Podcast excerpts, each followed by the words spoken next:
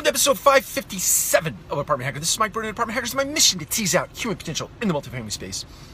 So, a week from now, actually a little over a week from now, I'm doing a strategic meeting uh, for our Radco team members over a day and a half. And one of the questions that I always put out to the team prior to the meeting is what are the top three things or issues that you are facing in your business that we can solve in this meeting? And so I'm curious short video today. What are the top three things that you are facing in your business today, issues that you're facing in your business that you are looking to solve? Take care. We'll talk to you again soon.